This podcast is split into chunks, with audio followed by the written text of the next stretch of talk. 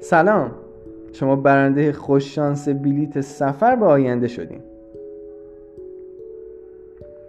الان روز فردای کنکور شماست. نتیجه همه زحمات خودتون رو گرفتین و به چشم خودتون دیدین که همه اون زحمت ها و ساعت مطالعه ها از پنج تست روزانه ترجمه عربی گرفته تا تست های موضوعی ادبیات و همه تست هایی که زدید سر جلسه کنکور به کمکتون میاد. حتی الان یادت میاد بعضی از درسایی که توی بهمن ما روشون مسلط نبودی یا مدام به خاطر نتایج ضعیفی که توی اونها می‌گرفتی خودتو قضاوت می‌کردی و سرزنش ها رو تحمل می‌کردی. الان یادت میاد ممکن بود ساعت مطالعت کم بوده باشه یا سرعت توی زدن تست ها کم باشه یا برخی از مباحث رو یه خورده توشون بلنگی. اما ردشون کردی. اینقدر تلاش کردی و دنبال بهتر بودن بودی که هیچ چیزی جلوت رو نگرفت. آزمون که می‌دادی چند بار رشد می‌کردی و جیگرمون حال میومد و کلی تشویق میشنیدیم. ولی افت هم داشتیم.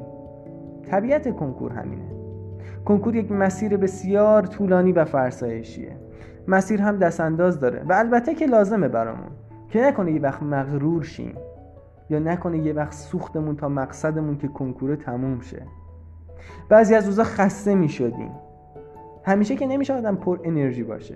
یه خورده استراحت می‌کردی و دوباره روز از نو روزی از نو با یک انرژی و انگیزه خوب دوباره شروع می‌کردی. علکی که نیست. تو قوی تر از این حرفایی. ولی الان دیگه تموم شد. ای بابا!